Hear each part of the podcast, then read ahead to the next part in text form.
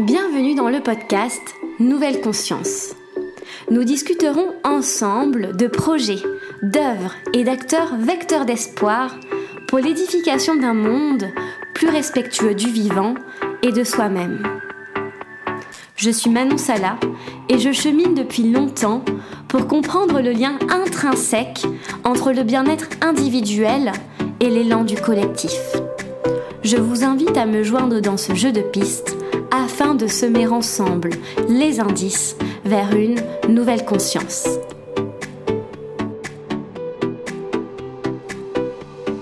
Aujourd'hui, j'ai la chance de recevoir Christine Mention au micro de Nouvelle Conscience. Nous discuterons ensemble de comment trouver sa place au travail dans un système qui n'est pas toujours adapté au type de profil, à la créativité, aux envies, à l'énergie des travailleurs, des employés, des salariés. Christine nous donne quelques pistes pour mieux comprendre quels sont nos besoins, à la fois dans la vie privée, dans la vie publique, dans le domaine du travail, dans le domaine familial, parce que finalement, les deux sont liés. Christine nous invite à replonger à l'intérieur de nos sensations, de nos émotions, de nos parts, de nos différentes parts, de nos enfants intérieurs, pour comprendre quelle place nous souhaitons occuper dans le monde professionnel. Je suis ravie de vous livrer cet échange. Très bonne écoute.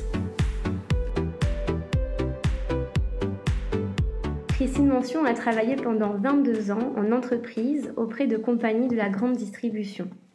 En 2012, elle quitte son poste d'ingénieur commercial et devient coach certifié et conseillère en entreprise. Formée à la communication non violente, à l'analyse transactionnelle, à la programmation neurolinguistique ainsi qu'à l'IFS, Christine Mention propose un accompagnement personnalisé et nous pousse à mettre qui on est dans ce que l'on fait. Donc Christine, la première question que je souhaite vous poser est la suivante. Comment passe-t-on du métier de l'enseignement, donc euh, de, en anglais, de l'anglais en l'occurrence, à celui d'ingénieur commercial, puis au métier de coach? Alors, l'enseignement au départ était très conjoncturel. En fait, j'ai été enseignante parce que j'habitais en Arabie Saoudite où mon mari euh, faisait son service militaire en coopération et en Arabie, on ne peut travailler que dans la santé ou dans l'enseignement. La santé, ça n'était pas possible. Donc, j'ai été enseignante à l'école française de Riyad. Voilà. Euh, ensuite, ingénieure commerciale, puis euh, directrice commerciale. Euh, bien, c'est vrai que ma formation m'a pas du tout préparée à ça. C'est plutôt une fibre commerciale que j'avais, que j'ai toujours d'ailleurs. Euh, avec ce goût euh, du défi, du challenge euh, qui m'a beaucoup plu et qui aussi du coup fait, fait un pont avec, avec le métier que j'ai fait après puisque pour être un bon commercial, eh bien, il faut avoir aussi une bonne communication, savoir bien écouter les besoins de ses clients. Et donc je retrouve ça aussi dans mon métier de coach et de psychothérapeute puisque je suis également psychothérapeute en cabinet privé. Voilà. Hmm, d'accord, merci. Et euh, selon vous, du coup, l'accompagnement que vous proposez dans, dans votre cabinet privé, est-ce qu'il pourrait s'assimiler à l'accompagnement que vous proposez en entreprise? Alors, c'est un peu différent parce que en psychothérapie, on va plutôt répondre à la question pourquoi, même si on va vers le comment, alors que le coaching en entreprise, c'est plutôt comment. Je m'explique. Euh, en thérapie, dans, mon cabinet privé, on va essayer de remonter euh, aux origines des comportements qu'on peut avoir. Et après, effectivement, on va trouver des solutions pour faire autrement. Dans le coaching en entreprise, euh, on ne remonte pas aux racines, on va plutôt directement vers le comment. Même si moi, dans ma manière d'accompagner en entreprise, bien évidemment, je vais toujours chercher euh, la bonne raison qui a fait qu'au départ, on s'est mis à se comporter comme on se comporte. Hmm, d'accord. Pour non pas faire du curatif, mais vraiment euh, faire une évolution de comportement. Donc ne pas euh, être dans bon bah ok je dois changer donc je fais ci ça, mais plutôt dans qu'est-ce qui m'a amené à me comporter comme ça à un moment donné, parce qu'il y a toujours une bonne raison, et aller écouter cette bonne raison pour pouvoir après peut-être faire autrement. Hmm. Donc euh, les comportements qu'on peut avoir en entreprise, finalement, ce sont ceux qu'on a également dans notre vie privée? Oui, parce qu'on n'est pas euh, vraiment différent, c'est toujours la même personne qui est euh, dans sa vie privée ou dans sa vie professionnelle. En tout cas, dans l'entreprise, il y a aussi euh, des situations où eh bien, on est face à soi-même et face à nos émotions, où on est stimulé par certaines personnes ou par certains comportements ou par certaines situations et donc on, réagit en fonction de qui on est. Hmm, d'accord. Vous parlez dans votre profil LinkedIn que votre accompagnement vise notamment à mettre qui on est dans ce que l'on fait. Et hmm, la question que je me pose à propos de cela, c'est est-ce que les entreprises sont des, lieux, des environnements professionnels qui facilitent euh, cet euh, accomplissement? Alors, qui facilitent pas forcément, euh, mais qui prennent de plus, en de plus en plus en compte cette notion de, savoir-être. Oui, euh, aujourd'hui, on ne demande plus seulement aux, salariés, aux collaborateurs d'avoir des bonnes compétences techniques, mais aussi d'avoir des bonnes compétences émotionnelles. Et, donc, bah, de faire avec qui ils sont.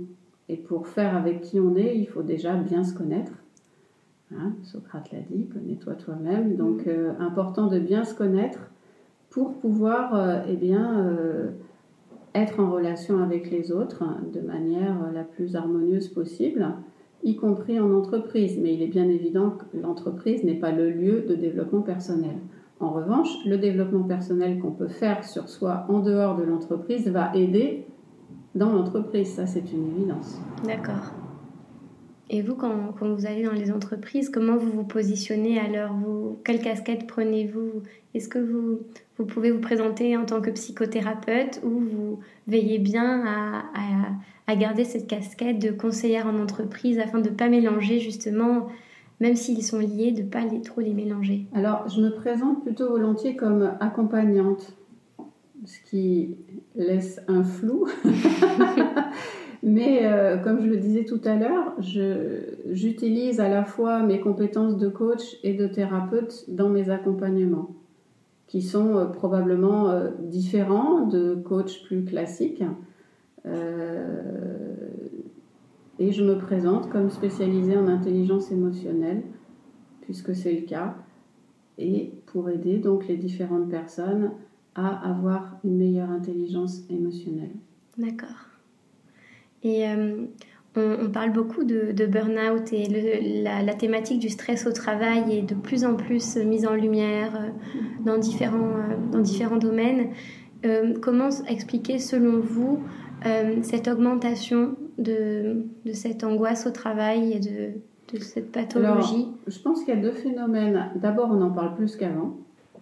On a mis des mots là-dessus. Euh, le burn-out a toujours existé, mais on n'en parlait pas. Aujourd'hui, c'est plus un sujet tabou, on en parle. Euh, on parle de, termes comme risques psychosociaux, ceux dont on ne parlait pas avant et pourtant ils étaient là. Euh, c'est une réalité. On demande de plus en plus de choses aux gens, donc les gens sont de plus en plus sous pression ce qui euh, occasionne du stress et le stress occasionne euh, du burn-out ou de la dépression ou en tout cas des réactions du corps, forcément. D'où l'importance de bien se connaître, de bien gérer ses émotions et de, de savoir euh, se préserver aussi mm-hmm. pour éviter d'en arriver à des burn-out ou, ou des dépressions. D'accord. Donc finalement, c'est pas une nouvelle résurgence du burn-out, c'est-à-dire euh, on, le pointe en fin du doigt en fait. Je pense a les deux. C'est à la fois quelque chose dont on commence à parler, dont on ne parlait pas avant, donc qui existait avant, et aussi je pense qu'il y en a plus qu'avant parce que euh, aujourd'hui on demande plus aux gens qu'on ne pouvait demander avant. D'accord. Voilà. Il y a plus d'exigences, plus de pression, je pense sincèrement. Et comment expliquer cette, euh, cette augmentation de, de la pression qu'on met sur les employés, les salariés? Bien ça, euh, il faut le demander aux chefs d'entreprise. Pourquoi ils ont des exigences euh, de plus en plus importantes, certainement pour des questions de rentabilité. Mm. Je pense que le, vrai sujet de fond, c'est ça. C'est euh, comment gagner plus avec en payant le moins possible les gens pour faire ce travail. Mm. D'accord. Ça me fait penser à ce dont on parlait avant hors antenne, donc quand on parlait d'écologie intérieure, puisque finalement euh, ce système de production est, mauvais pour l'environnement, l'écologie et finalement même pour nous, notre euh, développement personnel. Oui, tout à fait. Ce qui est important, c'est effectivement d'avoir une bonne écologie personnelle. et quand on arrive en entreprise avec sa bonne écologie personnelle, eh bien, on est plus ouvert, plus disponible, moins réceptif au stress et euh, on est plus productif aussi. Donc on a tout intérêt, euh, que ce soit en tant que salarié ou en tant que dirigeant d'entreprise, euh, d'inciter les gens à vraiment avoir cette écologie personnelle. Hmm. D'ailleurs, certains pays le font déjà, où les horaires de travail sont plus aménagés, dans les pays du Nord notamment. Euh, où les gens ont du temps pour faire du sport, pour prendre soin d'eux, euh, etc. Mhm. Et est-ce que vous pensez que, que ce temps-là doit être pris au sein de l'entreprise Par exemple, Google propose euh, d'avoir tous ces, services-là au sein de, l'entreprise Google. Ou est-ce que vous pensez que c'est mieux de le cultiver à l'extérieur, dans son écosystème personnel, en dehors des horaires et du lieu de travail? Je n'ai pas vraiment d'avis sur la question parce que les deux solutions sont intéressantes. Hein. Le faire sur son lieu de travail, ben, ça permet de gagner du temps et de ne pas perdre du temps en aller et venue. Euh, en même temps, ça ne sort pas la personne de son lieu de travail, donc elle ne déconnecte pas.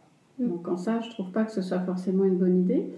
En plus, ça peut être aussi euh, une manière de stigmatiser la personne qui ne va pas faire ce genre de choses dans l'entreprise, mais choisit de le faire à l'extérieur. Hmm. D'accord. Donc, euh, À voir en fonction de ce qui est proposé, comment c'est proposé, pourquoi c'est proposé. Ok. D'accord, donc c'est pas tout blanc, tout noir, ça dépend vraiment des besoins de chacun. Il y a peu de choses qui sont euh, toutes blanches ou toutes noires. Hein. Je pense que voilà, et après c'est vraiment du cas, euh, du cas par cas. Et puis, euh, certaines personnes se reconnaîtront plus et se retrouveront plus à faire ces choses-là dans le milieu professionnel avec des gens du travail et d'autres pas du tout, qui supporteront pas d'avoir, euh, de faire du sport ou, ou de faire des, des, des déconnexions euh, au milieu des collaborateurs de tous les jours. D'accord. C'est vraiment des décisions individuelles pour moi. Hmm. D'accord. J'imagine que vous avez entendu parler du, du métier de Chief Happiness Officer. J'en ai entendu parler, oui. Est-ce que ça vous parle euh, par rapport à votre, euh, voilà, votre profession? Qu'est-ce que vous en pensez euh? Je n'en ai pas rencontré personnellement, donc je ne sais pas vraiment ce que ce job recouvre précisément. Mm. Si je, si je comprends bien ce que dit le titre, hein, c'est euh, la mission de cette personne, c'est de rendre les gens heureux. Mais comment est-ce qu'elle s'y prend pour rendre les gens heureux?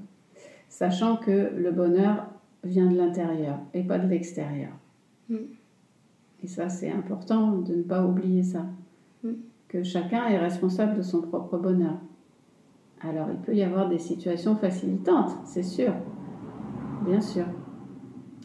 Mais voilà, je, serais assez curieuse de savoir en fait ce, que font concrètement ces personnes dans le cadre de leur travail. Si tu le sais, euh, je suis preneur pour que tu me le dises. non, je, je m'étais un petit peu renseignée et en fait c'est assez... Euh, c'est créer une, une personne qui est censée vous créer un, des jeux d'équipe, du management positif, organiser des activités, créer du lien entre les collègues. créer du lien, d'accord. Mhm. Oui, c'est ça. Oui, c'est une bonne idée de créer du lien, si c'est pas artificiel. Oui. Mhm. Après, comment on crée du lien, c'est une question importante aussi. Mhm. Bien oui. sûr.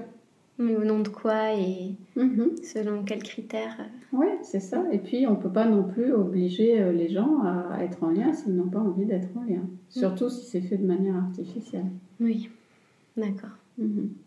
Et est-ce que dans, dans l'accompagnement que vous proposez, vous avez pu voir un, changement ces 30 dernières années de, par rapport euh, à la notion de, de sens que l'on donne dans le travail qu'on fait? Est-ce que vous pensez que euh, en général, les salariés, les employés ou les gens en général se questionnent davantage sur euh, le sens qu'ils veulent donner à leur travail.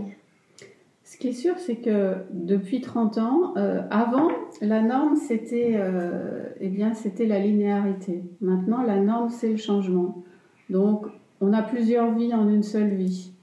On déménage plusieurs fois, on change de travail plusieurs fois, on divorce et on se remarie, on a des familles recomposées. Donc, on a le changement fait partie de la vie. Euh, et avant, le sens qu'on pouvait donner à sa vie, c'était quelque chose qui était euh, voilà, très, très linéaire.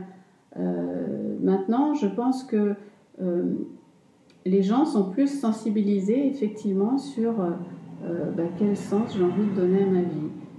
Et on peut changer d'avis dans sa vie. Avant, c'était difficile parce que tout était linéaire, on restait dans la même entreprise, dans la même maison, on avait la même voiture, le même mari, la même femme. Maintenant, on peut complètement changer tout ça. Moi, j'ai changé complètement au niveau professionnel puisque j'étais euh, ingénieure commerciale et directrice commerciale et je suis devenue euh, coach et psychothérapeute. Donc j'ai euh, complètement changé de métier parce que eh bien, j'ai écouté différentes voix en moi. La première était très commerciale, donc dans ma première partie de carrière. La deuxième, c'était une autre partie de moi qui aime aider, qui aime écouter, euh, qui aime accompagner, et c'est elle que j'ai suivie et qui m'a fait changer de métier. Hmm. C'est ça qui, a, qui a donné du sens à cette deuxième partie de vie, oui, hmm. absolument. D'accord. Et euh, vous parliez de voix à l'intérieur de soi. Mm-hmm. Euh, est-ce que ça fait référence aux parts également que vous proposez dans vos accompagnements C'est ça. Donc on, est, on est constitué de, de parties à l'intérieur de soi. moi, j'ai une partie très commerciale qui aime le challenge, qui aime vendre, qui aime négocier.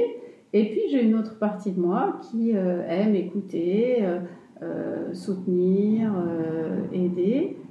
Et eh bien, les premières années de ma carrière, j'ai écouté la première partie. Et puis là, maintenant, depuis une dizaine d'années, ben, j'ai plus écouté la deuxième. Voilà.